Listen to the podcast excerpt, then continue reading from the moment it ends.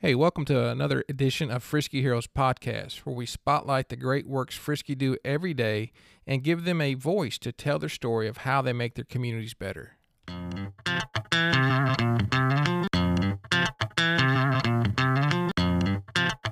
Hey, welcome back to another episode of Frisky Heroes. We have a special guest today, a Frisky friend, and Lieutenant Governor Jacqueline Coleman, uh, Kentucky Lieutenant Governor, and Miss uh, Coleman, how are you doing today? I am doing great. Thank you so much for having me. Well, I appreciate you coming on. Uh, as, as we talked about right before uh, the show, the uh, the Friskies themselves they they like to work in the background. They like to be the uh, kind of people doing the work but not seen. And this show is really about uh, spotlighting the work they do and the great work they do in the communities. Uh, so if I'm sure most people know who you are, but they really don't know your story. So can you kind of tell people where you came from, uh, you just didn't. You just weren't born lieutenant governor. You have an extensive background in the education field. So, can you explain to some people kind of where you come from? I sure can. So, I grew up in the big city of Burgin, Kentucky, um, which is in Mercer County, and I have been a, a, basketball player and coach, and a teacher and assistant principal. Uh, my entire career. And I've really enjoyed um, working in public education for the reasons that we all go into public education, which is to serve the kids.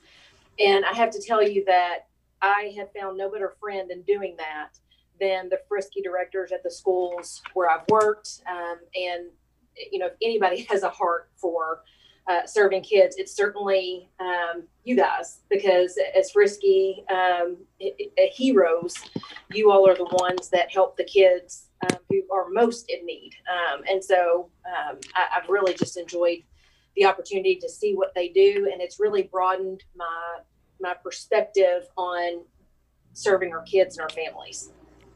Excellent, excellent. We're gonna do a kind of a we call it the fast five questions, kind of just to get a little get to know you a little bit better and okay. uh, kind of see your personality. So, what was the first job that you've ever had? The first job I had was in high school. I was a YMCA uh, summer camp director. Awesome. Uh, so even back then, you were working with kids. Even back then, yeah. uh, what about your uh, what's your favorite book? Oh gosh, I have so many. Um, the one that I am listen that I'm reading uh, of late that's probably my favorite is it's a it's a political book about civil discourse, mm-hmm. but it's called um, I'm uh, let me think of what it's called. It's called uh, I, might disagree with you, but I'm listening. it's I think uh, something we all could use, especially on uh, social media right now. Oh my gosh, no kidding. uh, so say tomorrow you have no kids, no job, no pandemic, no uh, hurricane coming. Uh, what would you do on your day off? I would take a nap. oh, I hear you. Some people may not understand that, but I, I, I, get that. I've got five kids of my own. Uh, oh twin gosh, eight, so yeah, you get it. Yeah, twin eight year olds, a uh, six year old, and twin four year olds. I didn't know that could oh, really wow. happen, but it did. And so oh, wow. people are like, "What do you do on vacation?" I was like, "Sleep." That's exactly what we do. Uh, what's one thing you're very passionate about? Something you just can't stop talking to people about? Um, I would say basketball. I love I love basketball. I coached it for a long time, and everybody in my family is a coach or a player, and so uh, that's really takes up a lot of our conversation. So I love talking about the game. That's awesome. I, I played ball myself in high school. My brother played in high school and college, and now he coaches uh, in Jefferson County, actually. So we have a long ball tradition in my family as well. Let's say you are made you're lieutenant governor, but let's say you get you get made queen for a day. Uh, what was one law that you would pass? Uh, um, I think if I was made queen for a day and I could pass any law that I want to, I would pass a law about uh, that would require pay equity. And explain that.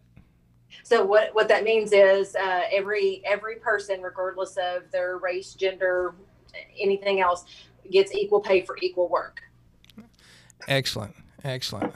That's that's definitely uh, it should be done. It should shouldn't take a law. It should just be uh, you know human beings being human beings. I agree. That's true. So, I know you you've you've come from an education field. and uh, you you were a teacher first, and how have you seen the uh, the, the help that teachers do help your students?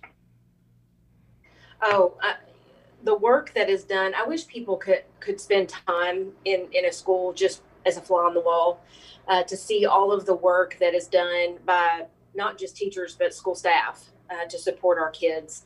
Uh, you know, I think one of the most important things, of course, beyond the academics, is the social and emotional support that is provided to our kids um, just by those daily interactions and by, by being in a class and knowing your teacher cares about you and and intervenes when necessary and, and is there to protect you. I mean, those services are absolutely invaluable.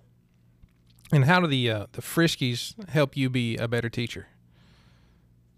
Uh, every single one I've encountered, and I'm not just saying that because I'm on this podcast. They um, they they were integral in broadening my horizon outside of the classroom because I'll be very honest with you as, as a teacher we were trained about teaching and learning right and what good instruction looks like and how to support kids academically uh, of late, you know, in the in the last decade or so, we have really realized that that is the tip of the iceberg, and the folks who have been so instrumental in helping me to see that and understand that and look beyond what I see in the in the student in the desk has always been our Frisky coordinators. Awesome. Awesome. They're, they, they truly do great work. And as an admin, you've seen it as a, as a teacher, but you've also seen it as an administrator. Uh, how does how are the Friskies really impact not just your classroom but also the school and the community as a whole? So I would actually argue that I saw Frisky support at an even higher level as an administrator. Uh, you know, when you're in the classroom, you're you're pretty much overrun with the students that are in front of you in that moment. Um, as an administrator, I was exposed to a litany of students all day, every day. wasn't always the same ones. Um, and quite honestly, leaned on our frisky uh, whenever there were discipline issues or challenges that a kid was facing that I knew was more than what looked like discipline on the surface. Uh, the frisky coordinator was always there uh, for us to to work through challenges that we may not see uh, at school, but certainly the child has at home. And so, um, honestly, I've always appreciated um, our Frisky coordinators, but as an administrator, I leaned on them so heavily. They definitely have kind of the, the whole world picture, not just what's going on at school, but the family and what's going on in the family interaction as well. They give a, a definitely a, a, different perspective that's needed. Uh, as a uh, lieutenant governor uh, during the times we're living at right now, uh, with I was talking to a uh, Frisky uh, Chelsea Vincent from down here in Warren County earlier this morning, and she said her her needs for for families. She was doing around 50, 50 food boxes uh, a week before the pandemic. Now she's doing almost uh, triple that.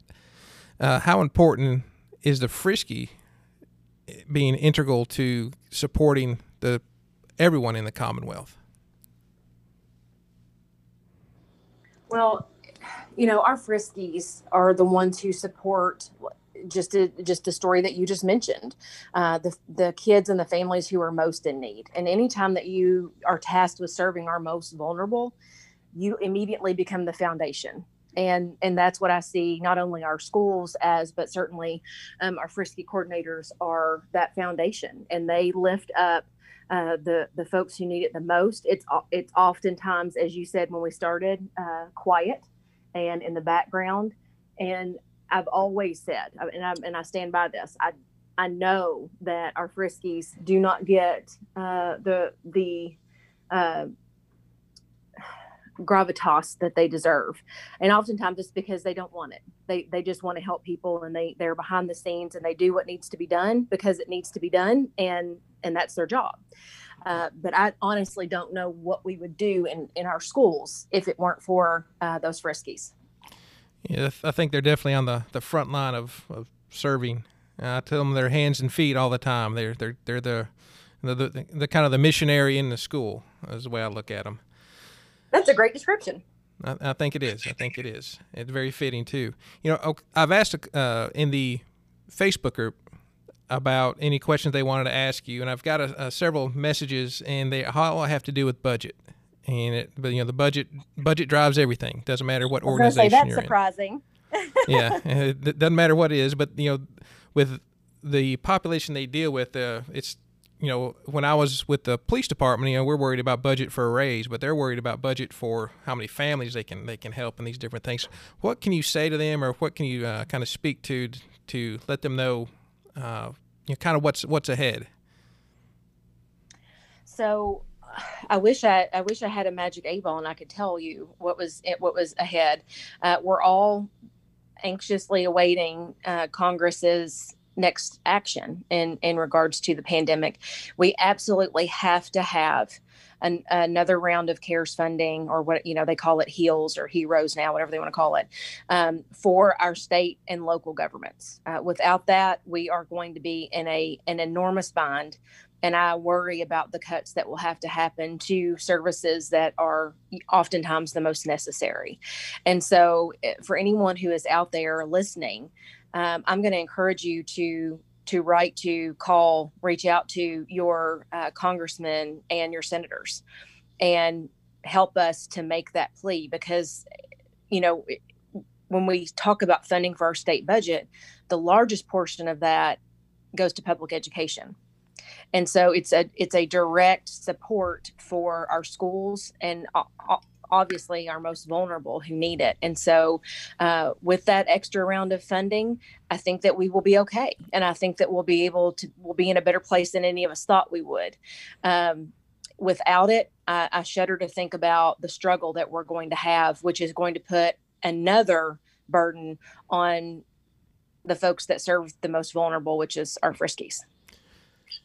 Absolutely. So we're talking to a group of people who are extremely passionate and are the workers uh, in in their communities. So I think the call to action of contacting your Congress will be uh, picked up pretty well by them, and uh, and they will contact their congressman uh, and and talk to them about that. Uh, is there anything else? I know you're a busy lady with a lot of stuff to do, and I appreciate your time. Is there anything else that you would like to uh, to say to the the Frisky Hero Nation? I, I just want to say thank you. Uh, thank you for the work that you do every day, the, the tireless devotion that you have to your school and your community and the kids and the families out there. Um, anybody who comes into contact with your work knows how valuable you are and uh, how critical you are.